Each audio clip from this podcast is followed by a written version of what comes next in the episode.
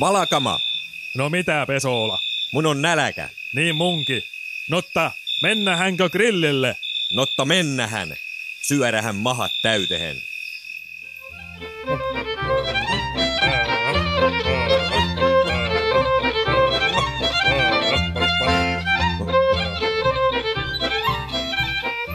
Notta ehtoota. No iltaa, iltaa. Eipäs ku ehtoota. Rauhoituhan nyt, Valakama. No, mitähän herroille saisi olla? Nyt on sellainen näläkä, että suolet lonksuu. Selvää. Paappa mulle semmoinen annos, johna tuleepi raaka salaattia, reilusti ituja, porkkana raastetta, vehnän oraita, maitohappo käytettyä kaurajukurttia, auringonkukkasiemen pateeta ja kuivattua tofua.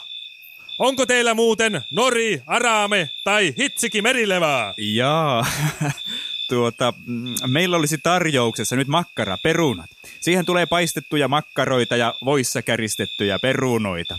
Ketsuppi maksaa markan. Notta perkele, ettei oo elävää ravintoa. No. Meinaakko sinä ruipelo, ettei sulla muka oo edes alf alfa ituja? No, minkälaisia pähkinätahnoja sulla on? Ja no, äh, kelpaisiko herroille sitten lihapiirakka kahdeksalla nakilla? Siinä on lihapiirakka ja kuusi nakkia. Kuules Miten- miten.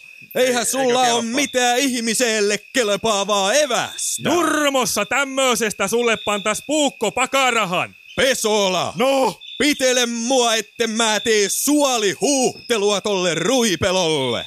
Ottaa niin tunnon päälle. no mä pitelen. No älkää Kuulehan ruipelo. Niin. Me jätetähän sut nyt kuurmoottamatta, Niin. mutta annas olla, kun me seuraavan kerran tullaan sulle syömähän.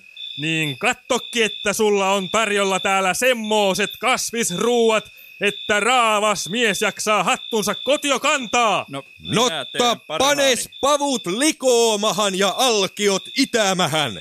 Niin että kun ens kerralla tullahan yrtti teelle, niin sulla on panna pöytä koreaksi. Ja, ja niin kuin isäni aina sanoi, niin puukko kädessä oleva asiakas on aina oikeassa.